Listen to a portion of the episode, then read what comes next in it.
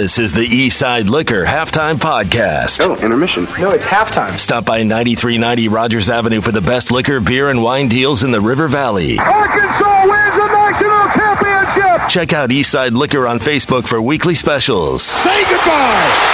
Darren McFadden, 80 yards, touchdown.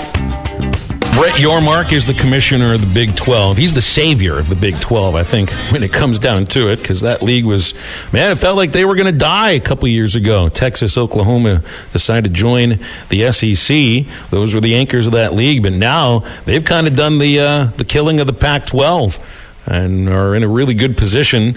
And Yormark, he's feeling his oats a little bit. He was at an event yesterday in Lubbock, Texas, talking to Texas Tech fans, and I'll bet you they ate this up. In addition, candidly, we were able to get Texas and Oklahoma out a year early. That was a big deal for us, and I think all of you. Okay? And, coach, I'm not going to put any pressure on you but I'm going to be in Austin for Thanksgiving. Okay? and you better take care of business like you did right here in Lubbock last year. No pressure, coach, but you better do exactly what you did last year. This is going to be fun. I've been listening a lot. We have Brian call in all the time. Um, Texas, good football team this year for the Big 12, probably. But all the predictions anybody has dealing with Texas possibly winning the Big 12 or Oklahoma surging back after a very disappointing first year under Brent Venables has absolutely nothing to do with the idea of the conference hates them right now. And for all those years where Texas got the calls in the Southwest Conference and the Big 12, you think they're going to be getting too many calls this year? Or at least if it feels like the calls are going against them, every finger in the city of Austin, Texas, and anybody who wears burnt orange will be pointing straight to these comments by Brett Yormark. So they play, yeah, Texas Tech to finish the season. Uh, I'm telling you, you look at Texas' schedule; they're they're favored in every game, but maybe one.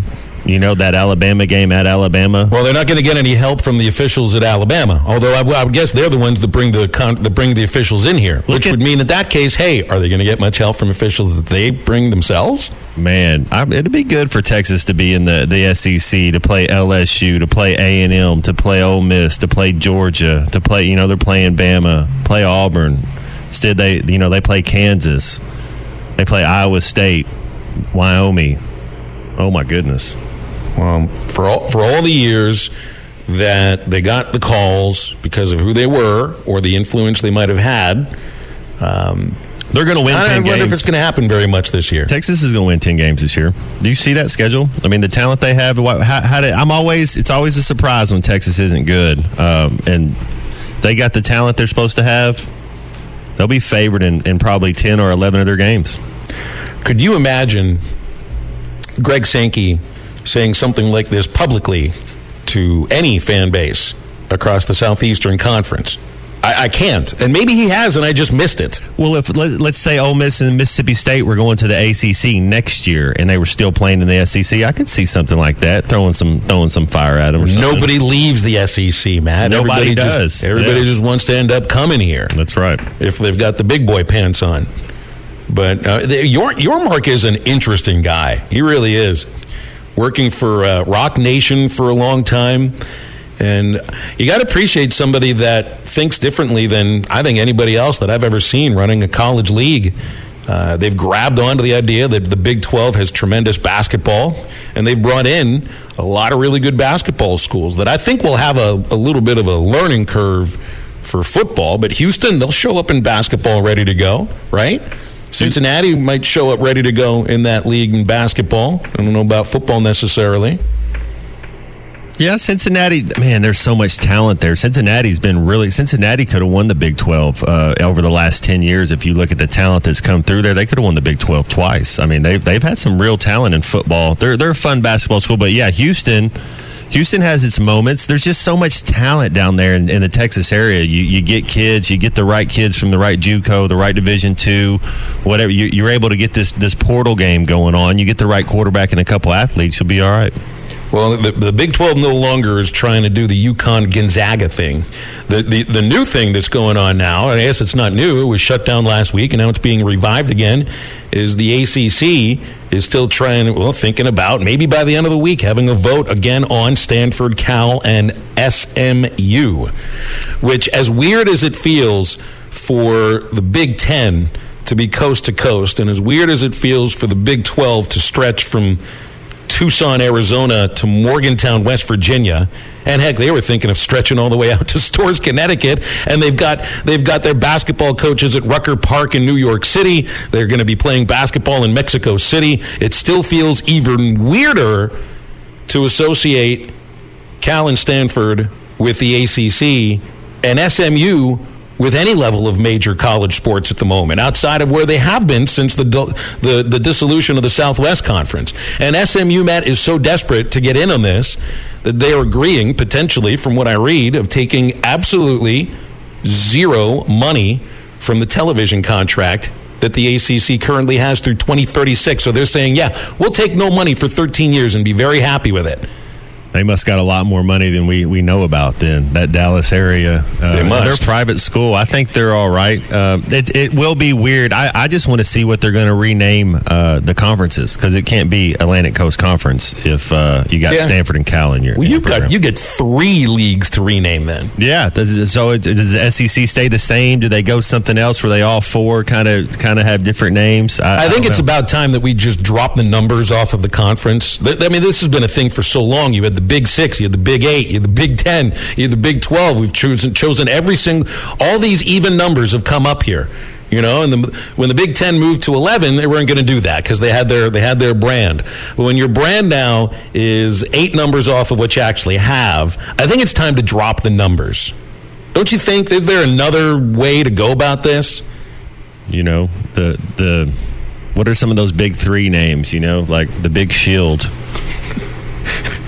Ford, GM, the and coast, Dodge. the coast to coast, Yeah. CBS, ABC, and NBC, and then we threw in Fox. That's a big four. We're gonna have a we're Yeah. gonna have a power four. That's a power four. NBC, Used to be NBC, uh, ESPN, Fox Sports. Yeah, wild, man. Yeah. Well, the renaming is probably the last thing that happens. First, you figure out who's your membership and whether or not you got an even number that oh, you can an brand Eas- on. It's an Easter egg hunt, man. They're collecting as much as they can. Everybody's greedy. They're like, "Come on!" They don't know what they're going to do with them right now, but they're just like, "Come on, we we want you right now." and every color under the sun too. That's, That's right. it. All pastel colors.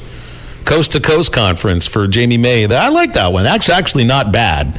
But you got you always have to if you're going to have a conference, then you've got to have you just have to have the anagram that goes with it. Mm-hmm. So C C C. You just call it the three C, and your and your, and you- your day's over. It could work. You could see three C branded things all across. Can't do three M. That's been taken for a long time. Three C. I, I think that's open for uh, for business.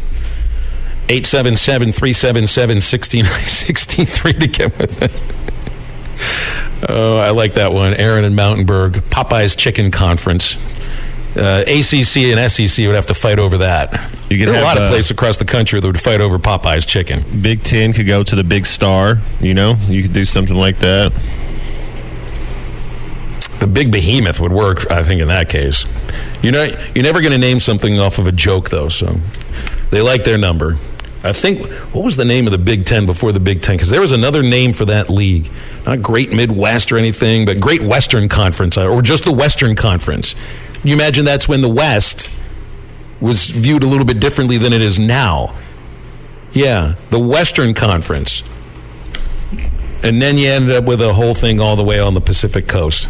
Very, very odd. College sports, though, is very, very odd these days. You just have to accept it. The Arlington Resort Hotel and Spa has everything you want for your next getaway. With the luxury and hospitality of a grand old southern hotel, the accommodations are sure to please everyone. Visit our thermal water bathhouse for mineral water baths and massages or enjoy one of our many dining options, like our Friday night seafood buffet, primetime in a fountain room every Saturday night, or our award-winning Sunday brunch. Located in downtown Hot Springs, the Arlington is steps away from shopping, entertainment, Bathhouse Row, and the hiking and biking trails of the national park. Visit arlingtonhotel.com for more info.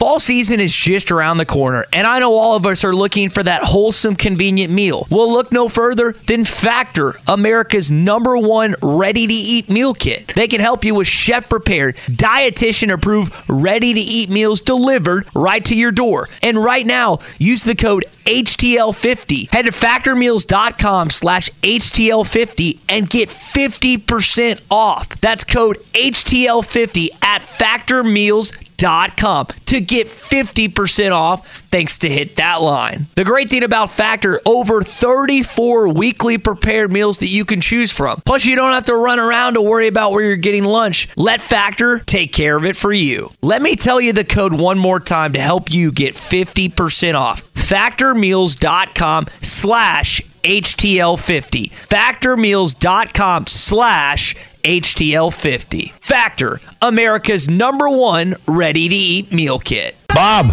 afternoon. How you doing, man? How you guys doing? I'm, I'm good.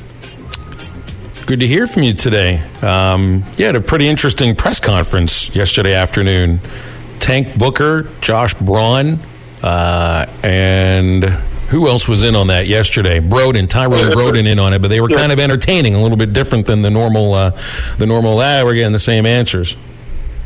Yeah, it was a lot of fun. I mean, yeah, obviously you go in there kind of thinking about asking, you know, Josh like, how you fit in with the offensive line? Tank Booker, what do you think about the depth at the end? And and Broden, you know, what, what, what do you think about the receiver rotation, whatever? And, and they're all uh, transfer guys, so it's all their first year. And uh, but yeah, just was interesting. I, I didn't realize that Scotty Bordelon had obviously done done his research on Tank Booker, and he asked him about being an Eagle Scout. And it was funny. Uh, Josh Braun was sitting between them, and he kind of he turns to Booker, I guess was sitting on his right, and said, "You were an Eagle Scout?" Because I mean that uh, that's not an easy uh, thing to attain. I mean, you have to do a lot of. Uh, you know, do a lot of different things, and you probably have to help old ladies across the street, all that kind of stuff. And, and uh, yeah, but seriously, you, you have to know a lot of skills. And um, he said he was something he was really proud of, and you know, his mom wanted to do it, and he'd been a boy. I mean, uh, prompted me to. I thought about. I mean, I, I was never. I, I was never smart enough or good enough to do all that stuff those guys do, and um, I think I was a Cub Scout maybe, but I, I, I didn't advance. And uh, he said the toughest merit badge was swimming. That, that you had they had to do a bunch of different laps and different you know styles. Obviously, if you're going to be a Boy Scout, you might be a situation where you need to save somebody, you know, from drowning or something. So, you know, that, that that's a good skill set to have. And and you know, Josh Braun, he was an interesting guy, very well spoken. They they all work. He talked about going hiking and enjoying the outdoors here in Arkansas. You know, I don't. I'm not saying offensive linemen aren't in good shape, but I just don't think of offensive linemen as being guys that go on hiking trails and up in the mountains and all these things. And uh, he said he just felt like, you know, I think he said when the Rome do what the Romans do, he knows it's an outdoor state. And th- then um, uh, Broden talked about going through a growth spurt, like growing from like five seven to six seven when, when he was younger. So just everybody, everybody had had some good stories. It was kind of good to see their personalities come out a little bit. Bob, how are you feeling after camp? And are, are you believing, Coach? Do you think this team really does get along? That they're that they're kind of buddies off the field as, as well? And, and does that help the team? You think winning games on Saturdays? Yeah, I definitely think if you have good chemistry, that that helps. Um, of course, we get limited amounts of practice, maybe thirty minutes, uh, something like that. And we've gotten to interact with the guys.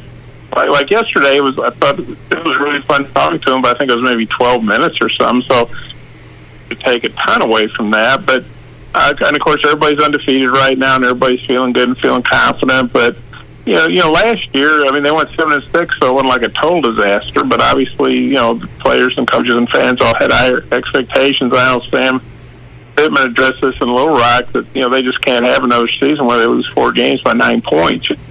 You're going to play a lot of close games in the SEC, and you're maybe going to lose some the. They got to win some too. I mean, think about it. Last year, if they split those four games, they're eight and four, and I think there's a totally different feeling about how the season uh, turned out. And of course, I guess they, they also beat Kansas. We're not counting, counting the Kansas game in there. They, won that after Blake said there were some bad calls at the end of that Pac-12 crew. That that's another thing, but. um yeah, they they seem to get along well. I thought something Sam said yesterday. Uh, these dogs Illustrated Sports Club, and he said talked about how I guess it was Jaden Wilson had, had uh, you know taken a, a fall and and hurt himself, thankfully, but and that the DBs a big hit. You know, they were all concerned about their teammate on the other side of the ball. Is he okay? How's he doing? You know, and so that that that that's not just uh, lip service. That's really showing that they care about each other. Because there's some I've seen this on Arkansas teams. I'm sure it happens on other teams where, yeah, if a uh, if a you know defensive player made a big play and it maybe resulted in hurting a teammate. Not that they're out there to hurt a teammate, but they're more concerned about celebrating what they did than they're concerned for a teammate. So I thought that was a pretty, pretty telling statement he said.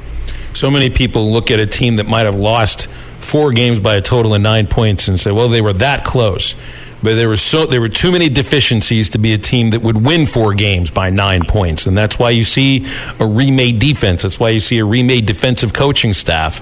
You know, Sam Pittman wasn't sitting on the idea of we were unlucky. It was the way the ball bounced and all of those things. You got to improve. Where do you think this team is most improved upon last year? Uh, well, I would say probably the defensive line, and not that I thought you know they had bad defensive linemen last year. They, they had some good ones, and they, they had a lot of sacks. But um, I just you know think they have a lot of talent. They have a lot of depth. They have a lot of experience. I mean, you look at the end spots. I mean, they you know, one of the reasons they I know probably drove fans nuts at times that they do the three man rush and the three man down lineman and drop you know five, six, maybe seven guys into coverage but you know, part of that was was Barry Odom's scheme and wanting to make the quarterbacks throw into coverage. Part of it was honestly, I think, just the deficiency of depth on the defensive line. And so uh, Deke Adams has gone out there and done a really good job of changing his room, as Sam Pittman put it. You know, it's interesting. Deke Adams Arkansas had a long stretch of turnover in the defensive line room and coaches. Uh, Deke Adams is back for his second year and and uh, you know he's the first defensive line coach in Sam Pittman's four seasons to come back for a second year. And Sam talked about how you got to change the room, meaning recruiting. And so they brought in, you know, uh, uh, Trajan from Missouri. You know, he, he, he's got a lot of SEC experience. Obviously, in Missouri, they brought in Tank Booker from Maryland. You know, played in the Big Ten. They brought in John Morgan from Pittsburgh, where he played in the ACC. Played on an ACC championship team. You know, that, that played. Uh, I think it was Michigan State, and and uh, you know. Uh, was it the Orange Bowl or I can't remember Peach Bowl a couple of years ago? So these are guys with some big time experience. And of course, we know about Landon Jackson coming in from LSU, and he's really changed his body. And so you feel like they've got talent there, they've got good depth, they've got good experience, and so I think the defensive line and then probably the secondary. They, again, they've hit the portal hard. They brought in guys who played at Baylor, like you know Snacks Johnson and Al Walcott, and they they brought in, you know, Jaheim Singletary from Georgia. So they're bringing in guys, uh, you know, from Big 12 and SEC programs, guys, guys that are used to winning. And obviously, you know, the pass defense, we know what an issue that was, and Sam alluded to it in kind of a funny line at the Little Rock Touchdown Club about how, you know, they brought in, you know, Marcus Woodson from Florida State, and they ranked seventh in pass defense, and then he kind of sniffed and said, you know, we, meaning Arkansas, finished last year. He didn't say where. I'd have to look it up. It was probably about 129th or 130th. It was really bad. And uh, so he's kind of joking, but obviously that was a big issue last year, and that's one of the reasons they were they, they only won seven games and were only six and six in regular season. So I'd say the two spots are defensive line and secondary. Bob, you're right on. We were 130th last year in, in passing, and, and, and that has to get better. And, and I, you know, looking at this Western Carolina team, you don't see anything on them. I mean, we're going to be four touchdown favorites in this game. And that being said, what do you want to see week one? Is there one offensive player you want to watch, or who who are you most excited to get to see uh, play September 2nd when we take on Western Carolina? I guess Luke Hasz, you know, the, the freshman tight end who. Uh, very heavily recruited. Alabama tried to flip him, and he's been getting a ton of first team reps in camp, at least the part we've seen. He's been running with the starter. You know, Nathan Bax was really their one experienced tight end. Ty Washington had a little bit of experience last year. He got a touchdown pass in the Liberty Bowl, um, but he was able to redshirt, preserve his red shirt. But, you know, the coaches and the teammates just rave about Luke. Really goes back uh, you know, Dan Enos talked about how, of course, Dan got here in the spring just like Luke did, and he said, you know, I'm paraphrasing here, but he said something like, "I thought, has this guy been here three years? Oh yeah, he just got here just like I did." And so, um, how he's like having another wide receiver out there in terms of his ability to run routes, catch passes. He seems like a pretty physical player, and so um, he's a guy.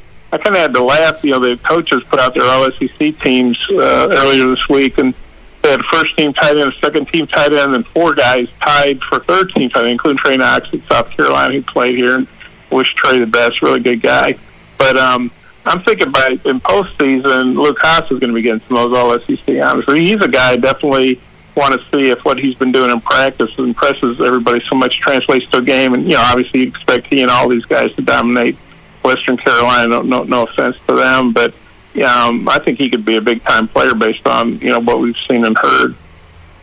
Bob, today's the last time you'll speak to anybody at Arkansas football until next Monday. It's Sam Pittman after practice, and then Coach Pittman again on Monday. Uh, what can you ask Sam Pittman that he already hasn't been asked in camp? I don't know because Sam talked Tuesday in a Little Rock, you know, and then he talked Wednesday here, and he has a radio show last night. So I just hope he didn't talk out. But uh, I, I, I know they're supposed to put in the installation, start installing Western Carolina game plan um, on Wednesday, and so. I don't look at Western Carolina and Alabama, but you hope they'd be excited to start working on an opponent and kind of get out of camp mode. But I guess maybe how, how's the how's the install doing, and uh, I guess we can ask them about the air conditioning again. They're going. They, they, they need to get. I don't know. I guess it's like anything else, right? If you ever get anything done at your house, it always seems to take longer than. But um, uh, you know, just maybe just how I, I know he feels good about this team, and you know, I think Sam by nature is an optimistic person. But I do think I don't think he's just blowing smoke up. You know, everybody's. You know what? I think he's. I think he generally feels good about this team, and the changes they made, and he kind of jokes in Little Rock you know, he, he wasn't going to fire himself, you know, and so as, and so he had, but he had to make some other changes, and he also had something I thought he said that was really interesting is that, and Sam's a very likable, and I mean, he's, he's very outgoing, but he also is the CEO of a big organization, University of Arkansas Football.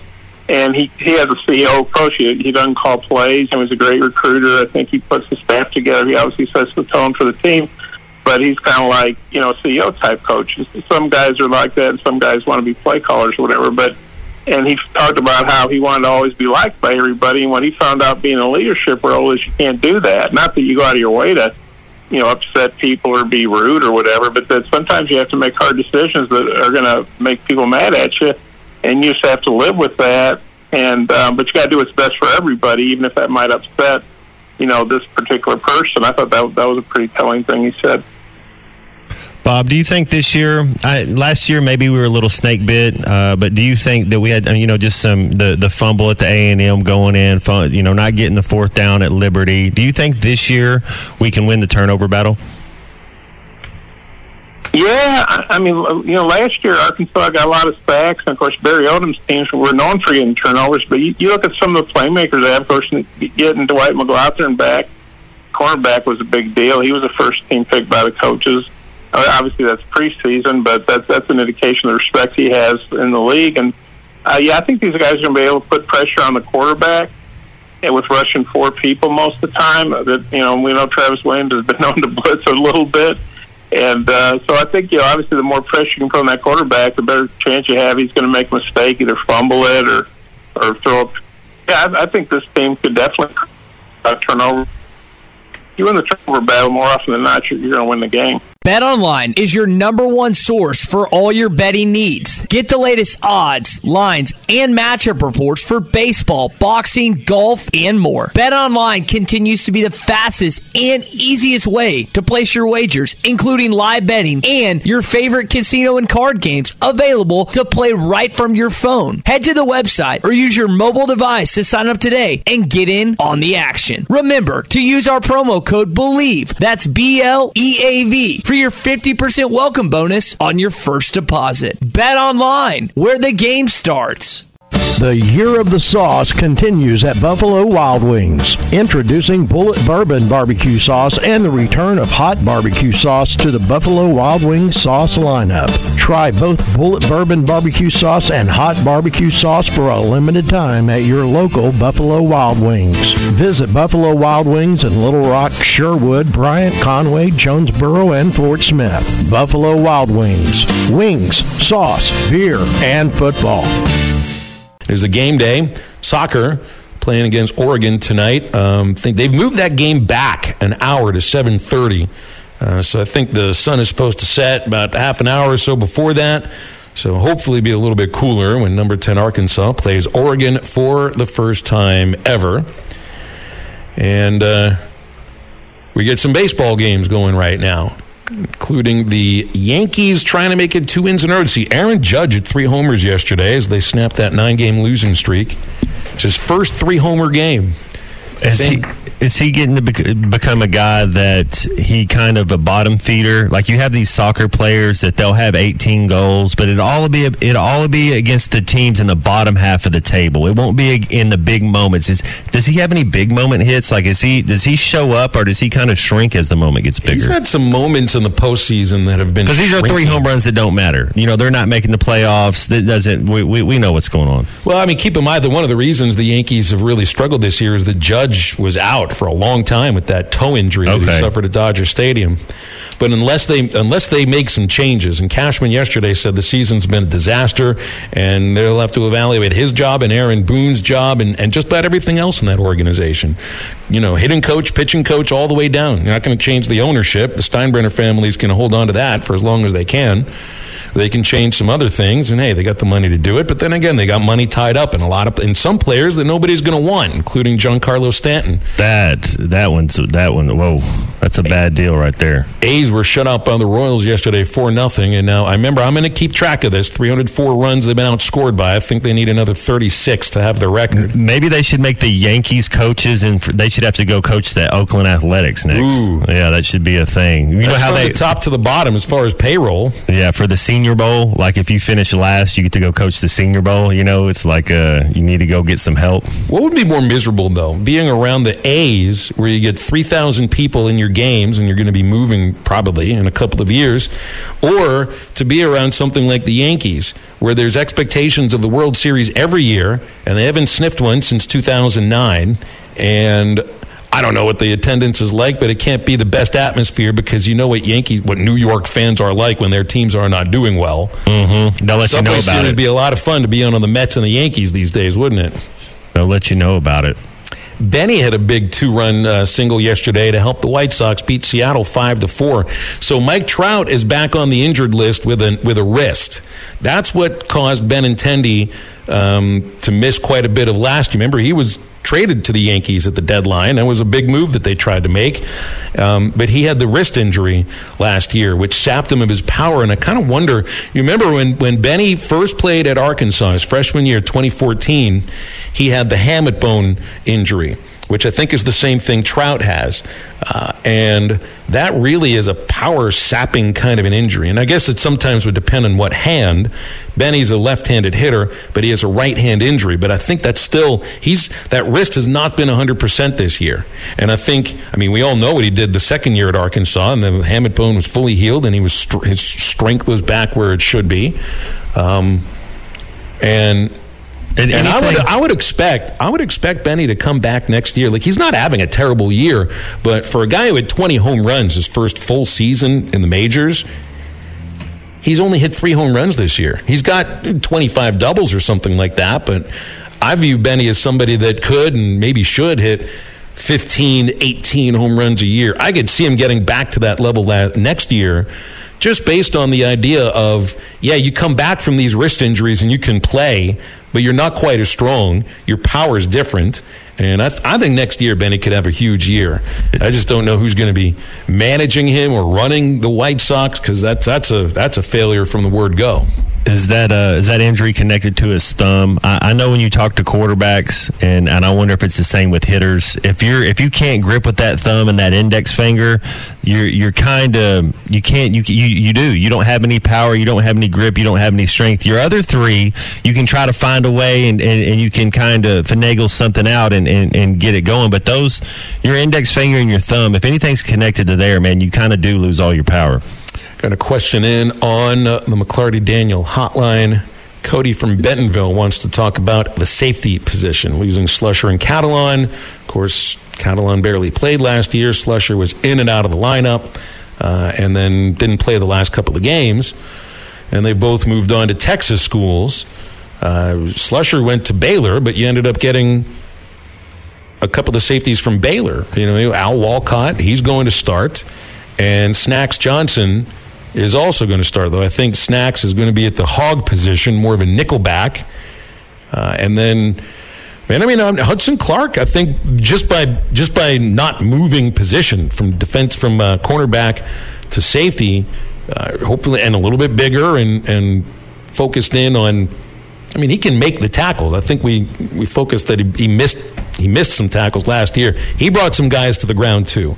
Uh, that's what I see at safety. I think it's I mean, some some of it has to do with you know who's able to stay healthy. Because if you add Catalon healthy last year, now I don't know what what Jalen Catalon will be like as a healthy player because we've never seen him be fully healthy for two years. So I don't know. I would assume he would have been good because he looked good as a freshman. The thing Hudson Clark does is he reacts quick, and, and to be a safety in this league, you, you have to read your keys. You can't get lost with your eyes. You have to understand the concepts. You, you have to be able to communicate because you have to react when it's a run play and, and get up there and, and, and be a run fit. And then also, if it's not, man, you can't you can't bite on that play fake. You have to be able to react and see, read your keys, study film. Be, being a safety is uh, it's tough, and your team by your defensive line and your safety. Those are kind of man, those can make your team just next level. And and it sounds like we're going to have that defensive line. If we got a safety that will react, can come up and run fit, take his proper angles, and then not get beat over the top on play action, that seemed to happen when Catalon was out. We were getting thrown. They were throwing over the top on us. Can't can't have that happen if you're going to have any success. Middle of the field was a real problem last year for Arkansas in the secondary. Can't get lost with your eyes. That's right. You got to you got to see read your keys and you got to react and you got to you got to make you kind of got to want to man it's like taking a charge man if you're a safety you got to get in there and, and make that tackle because if you get too much space that's with our running backs too in any safety you give our running backs and then you you don't close that space down when he breaks through that first line and then all of a sudden the safety's seven yards deep still there's not enough space you got to close that into three yards two yards come and fill that gap in to protect from the big play yeah, I got some of my guys mixed up here. Ketron Jackson went to Baylor. Myles Slusher originally committed to Louisville. He's at Colorado instead. You realize how difficult it is to like keep up with all of this. It's yeah, because Slusher committed somewhere else and then flipped a transfer portal flip. And a COVID year all, all over the place. So it, you, some of these kids still get six years talking with Gino Bell in just a moment about the defensive line and anything else we can touch on with Gino. But I don't know any other position group that has been talked about more in a positive sense. Uh, than than this one. Maybe the running backs would rival what we're hearing from the from the defensive line, but that's because we've seen these running backs at Arkansas and they've done well. Uh, from the defensive line, man, you have depth that maybe you've never seen before. That's a yeah, that's a good thing. You'll see coaches, man. Phil, you'll you'll see coaches. Del Rio was like this. Houston Nutt was like this. Those first two possessions of the game, both ways, man, they're standing right. They're straddling the line of scrimmage. They want to see that push. They want to see who who's coming to play today. And a lot of times that tells you how the game's going to go. Would love to be able to see a defensive line that can quote unquote impose their will, which means collapse that pocket make the quarterback uncomfortable. Uh, if you make that, if you can make a quarterback uncomfortable, well, then you can force some turnovers. Mm-hmm. You can force some bad throws. We had too many quarterbacks last year, Phil, have career days. I mean, you just go down the list, and they were having career day after career day when they were playing the Arkansas Razorbacks. You know, and that was even with a decent pass rush. Mm-hmm. You know, but Drew Sanders and Jordan Domineck were were were most of your pass rush in terms of at least success, quarterback pressures, quarterback hits. And, and sacks and really tackles for loss too. You got to find a way to replace that. And it feels like where, I mean, your pass, it wasn't just focused on those two, but those were your more successful defenders at getting to the quarterback. I think there's a few more guys that can get to the quarterback this year. And I think Landon Jackson's at the top of the list. Could we potentially be seeing Landon Jackson get somewhere near double digit sacks? How cool would that be? That would that's uh that's that that's a game changer right there, and that'd be uh and you're right. Get the quarterback, be disruptive, get the quarterback off his spot, make him uncomfortable. Uh, we win the turnover battle. They have everything you need this summer at Eastside Liquor, such as Evan Williams flavored whiskey, soda jerk root beer or orange cream shots, Appalachian sipping cream liqueur, and more. A new law in Arkansas now allows the sale of single 50 milliliter bottles as well. Eastside Liquor, located at 9390 Rogers Avenue in Fort Smith. Stop in or swing by the drive through and see Dave and his team today. Are you feeling the heat this summer with soaring electric bills? Upgrade your AC system with Paschal Air Plumbing and Electric this August and experience the ultimate comfort in your home. This month, receive up to $500 off on attic insulation when you upgrade your AC. That's right, proper attic insulation can significantly reduce your energy bills, keeping your home cooler and more efficient. Worried about the cost? We've got you covered.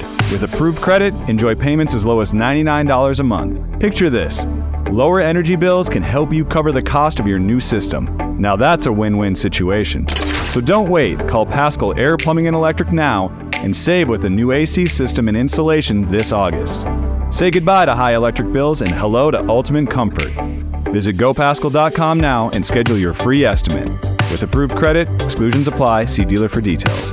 Professional people, professional service, Paschal Air Plumbing and Electric. Are you in need of an attorney? Hickey and Hull Law Partners is your firm. Hickey and Hull understand the importance of client communication, meeting with you, responding to emails, and returning calls. Hickey and Hull are attorneys you can trust to guide you through a divorce or a custody case, criminal charges, or even civil lawsuit, ready to put their seven decades of experience to work for you and get the best results. Every case is important. Hickey and Hull Law Partners strive to give each client the time and attention it deserves. Visit them at kevinhickeylaw.com. Hickey and Hull Law Partners. Things are about to get better. And now back to the podcast. The one and only Gino Bell is with us here on halftime. Former Razorback defensive lineman, NFLer, and member of the Learfield broadcast crew. Gino, happy Thursday. How you doing? Man, I'm outstanding. Happy Thursday to you guys. I'm just pumped. I mean, we're almost a week out from the first college football game, and it's unbelievable that uh, summer has passed us, and uh, we're getting ready for the upcoming season. Making me smile just hearing your voice, Gino. I can just imagine. I can already can already see you across from Rick and, and smiling at me, and, and I'm I'm ready to talk football with you for about for about 13 times, then maybe 14. What do you think? Man, I'm looking forward to it. I tell you, you know, it's great to sit down with you, and you know, when we get in that broadcast booth, it's so great to work with the best point guard in the game. Is you to kind of set us up, and so uh, looking forward to get the game back again, and uh, we always have a great time to talk Razorback football, uh, but more so enjoy each other's company and great men and friendship. So um, I hear the defensive line is supposed to be pretty deep and really talented, and uh, maybe a step or two up from what we saw production-wise from last year. That is that's your specialty, and you've got a few specialties, but I'd say defensive line play would be near the top of the list. You got to be pretty fired up for what you may see on the sidelines this year from those linemen. Man, I'm beyond fired up. I know since uh, Coach Pittman has been here, he's I can't believe you know four years uh, Coach Pittman is coming into, and and he really hadn't had the talent that he's needed, and so these coaches have done a great job of going out recruiting talent. A lot of uh, transfers uh, that's come in, and again, everybody is getting transfer porter guys, uh, porter guys. But I think we've done an outstanding job. And when you talk about that defensive line, I went to the scrimmage last Saturday, and we have some dogs up front, and it hadn't been that way to go back since uh, 2017 when I started. uh, with the broadcast team. But when you look at that defensive line up front, I think Coach Adams has done an outstanding job recruiting, going to get guys to come in and play up front. I think, uh, as everybody knows, the defensive line is probably one of the toughest positions that's on the field just because of stopping the run. You got to be able to keep the offensive line off the linebackers, but also be able to pass rush. And when you pass rush, you become very tired as a defensive lineman. And we have about eight players that we can rotate up front. And we didn't have that luxury in years past. And so I'm very excited. So I know when I was at the scrimmage last week just to see uh, Landon Jackson. I mean, oh my gosh, six six six seven. He's two hundred and eighty pounds, a massive man. Uh, Jeffcoat, the new guy that came in. I mean, he's going to be great for us. Of course, we have Gregory Ball that's going to play in the middle. Carter, Zach is coming back, and I mean, a couple of these freshmen uh, we added. Uh, oh my God, these guys are huge, and so it's excited to be able to look on the field and see defensive linemen that pass the eye test that you can say that's a SEC defensive lineman that's ready to play in this league. Gino, hey man, Matt Jones here. Uh, keeping it with what's the up, D- Matt? what's up, man? I was I was trying to keep it with the D line, and the linebacker would tell you their best friend is a good D line, a good up front. When you, when that being said, h- how do you think our linebackers are going to be this year? Man, I really think our linebackers are going to do well. When I think about Paul, you know, uh, I think he's going to come out and play well. He he played a lot of minutes last year, but he also leads by example when he's out on the field. I know last week he didn't scrimmage, but uh, as as I was talking to him, looking at him, I mean, he's ready to play. As I think of uh, Crook, I think he's going to be a solid linebacker that's going to come out and play uh, very well. That's going to be very active. And then also we added uh, Antonio Grier. That's going to be very solid. So when you think about that middle and having that rotation, it's going to be solid. But you know, when you got guys up front that'll be able to keep those offensive linemen from reaching and chip blocking and getting in, into that second level, it's going to be great. The other thing that's going to be great is about just the overall total defense. When you think about Travis Williams, it's not where we just going to line up and just sit there and let the guys come off the offense come off the ball and come at us. I mean, this defense is going to be moving. And when I went to the scrimmage last week, it was just great to hear the communication, the calling out of the offensive plays. And when the ball was snapped, you saw 11 hats get to the football. And the most important thing is the stemming. I mean, these guys are moving corners and secondary. Folks are moving up and down, and uh, I know we bring in some pressure. Which you know, I love pressure because you keep the offense unbalanced when you when they don't know where that free person is coming. And so I'm excited to see what Travis Williams is able to do with the defense. But he's putting the players in a great position.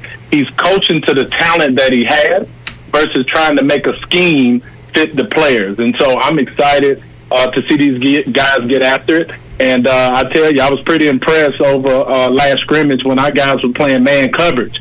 And uh, I can't remember the last time we played man coverage in the secondary. If, if anything, we were dropping 8 to kind of stop the uh, the pass.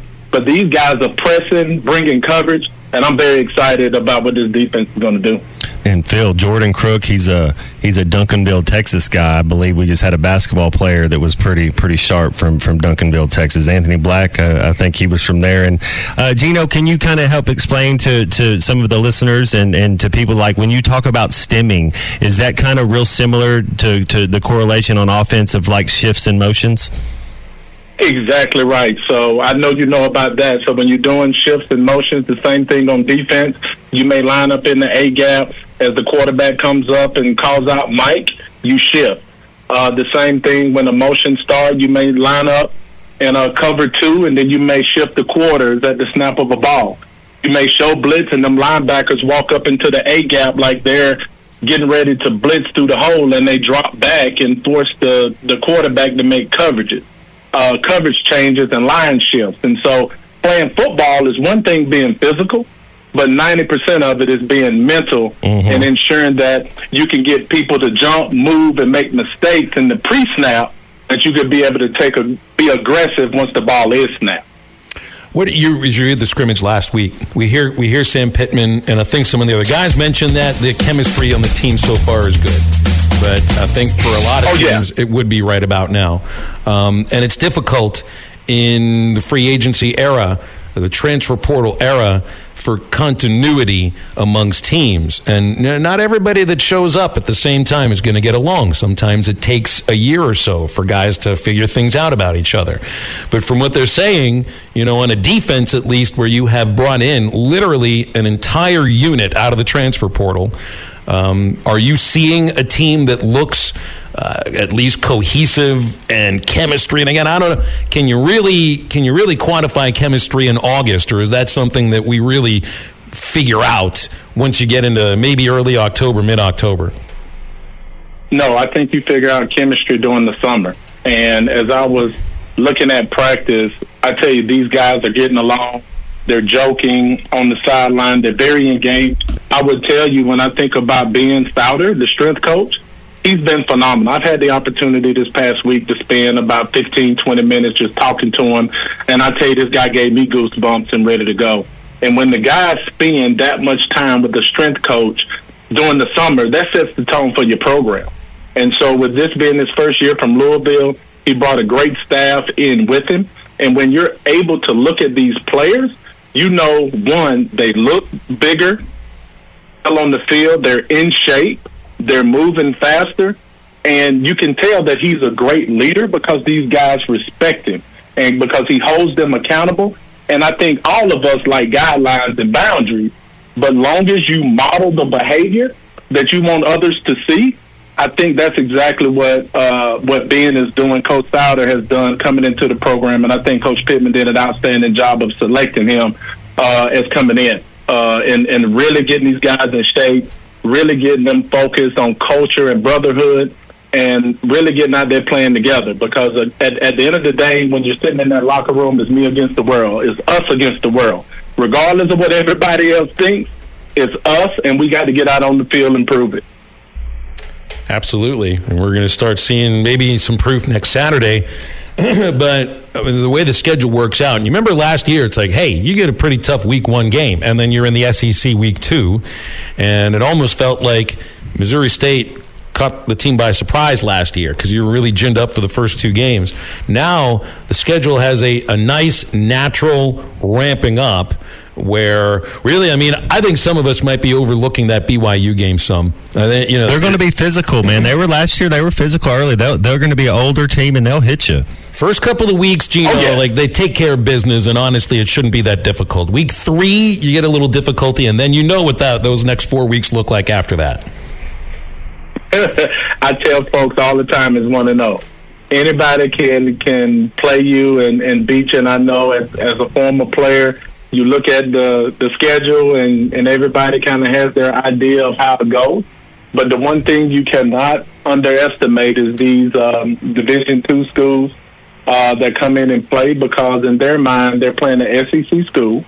They're coming in. This is their national championship game, and it's their opportunity to really feel like, hey, I get a chance to play and show people what I can do. And so we need to bring our best game week in, week out. I don't think we're good enough to be able to chalk it up and say these are W's. But I'm excited about this team. I know we're going to put a great product on the field. Uh, I'm glad the ramp is there. When you have a new offensive coordinator, you have a new defensive coordinator, um, you potentially have 10 starters uh, from the transfer portal that may start on both sides of the ball. That chemistry is important because nobody's played a game to this point. We all look good in practice until those lights come on and you got 60 minutes. And so I think that's important to get game speed, build the continuity with, you, with each other, have the communication, and really get out and have fun uh, playing football. And I think that's what the first game is going to do to get the jitters out and then ramp yourself up into that SEC competition. When you Go ahead. Well, yeah. When you talk about the portal guys, what what kind of goes in it to to getting these portal guys in here, and how you evaluate the talent? And like you said, man, ten guys could be starting uh, that that were portal guys. Uh, how, how does it? I mean, how, how does that evaluation process go? I think that evaluation process go off your needs. And I really do believe once people come to Northwest Arkansas and put their eyes on Fayetteville and see the culture and see the area, it sells itself. And also, when you see some of these guys, and even at receiver, when you think of TeSlaa and Armstrong, these guys, even though they they came from a lower level school, but they caught a ton of balls last year. I mean, these guys caught a ton of balls, and now you're able to come up uh, into a bigger conference year. They could have probably went to other schools, but when they know they have an opportunity to play, you play in the SEC, you play in the SEC West, which is the toughest side of the conference. People know what that means, and so everybody wants a, a little piece of that action. But I, the the what I think the X factor is is Coach Pittman and his staff and the culture he has developed here uh, at the University of Arkansas. And so when you're able to come into the university, yes, you can sell the program on X's and O's and say, hey, we're, we're winning, we're building. But the one thing a lot of people don't sell at other universities is that you're not making a two or four year decision, you're making a 40 year decision.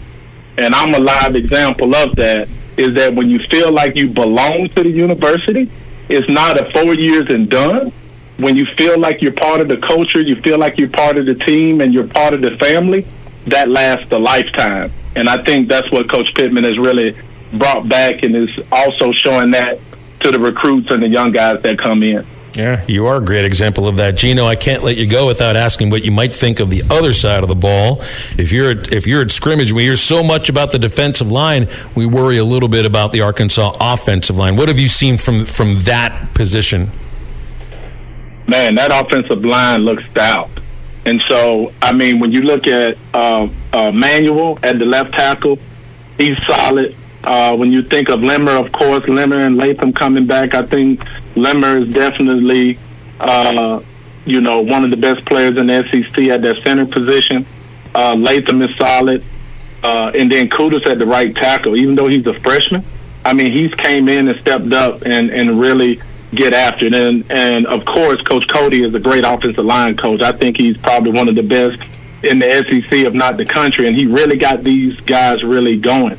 The other thing that I think he's done a great job is is recruiting. You know, when you think about offensive line, you know, you always want to be able to carry eight. Eight is kind of your magic number where you can kind of move people around. Uh, but in the past several years, we, we really hadn't had some depth at that offensive line. And I think we have some depth at that offensive line. If anything should happen, we should be able to move people around. And so when I think about our offense and defensive line, uh, I really do believe they look the part. And again, this offensive line is getting battle tested every day uh, going against this defensive line. And I think we all understand steel sharpens steel. And so when you're out there grinding every day, you're not brother-in-law, you're making each other better, you're pushing each other to the brink. That's what gets you game time ready when you get into uh, the football game underneath the light. So very excited of what this offensive line is uh, is going to do. And again, we got to keep KJ upright. When you think about KJ and the things that I mean, this guy looks good. I watched him last week. The ball looked good. He's big. I mean, he can run. I saw him get an open field, and I said, "Ooh, I pity the fool who tried to tackle him in open field because that dude is huge, man. I pity the fool." I'm glad, uh, I'm, I'm glad he's on our team. Yeah, Gino. You're, hey, hey, I am too. And uh, the one thing that I am very excited about is even uh, Jacoby Criswell. I mean, he transferred in from North Carolina, and I think his presence alone it made KJ better.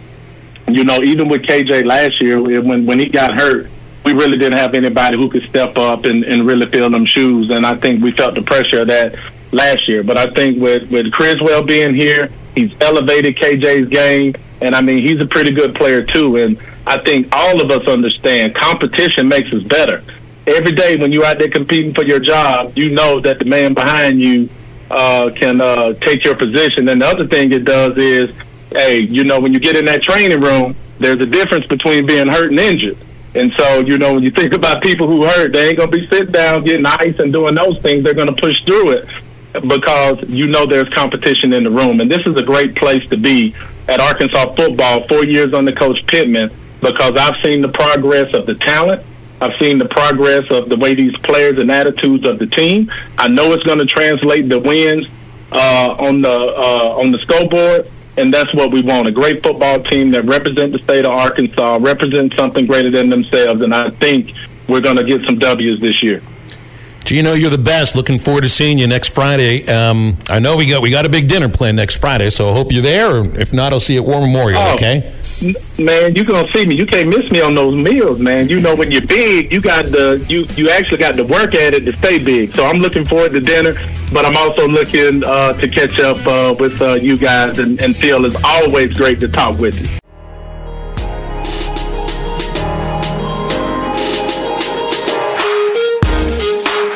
You're listening to the Eastside Liquor Halftime Podcast. Check out the Bud Light Morning Rush Podcast at hitthatline.com. This podcast has been presented by Bet Online. This podcast is an exclusive property of Pearson Broadcasting. It may not be copied, reproduced, modified, published, uploaded, reposted, transmitted, or distributed in any way without Pearson Broadcasting's prior written consent. Thank you for listening to BLEAV. You can show support to your host by subscribing to the show and giving us a five star rating on your preferred platform. Check us out at BLEAV.com and search for B L E A V on YouTube.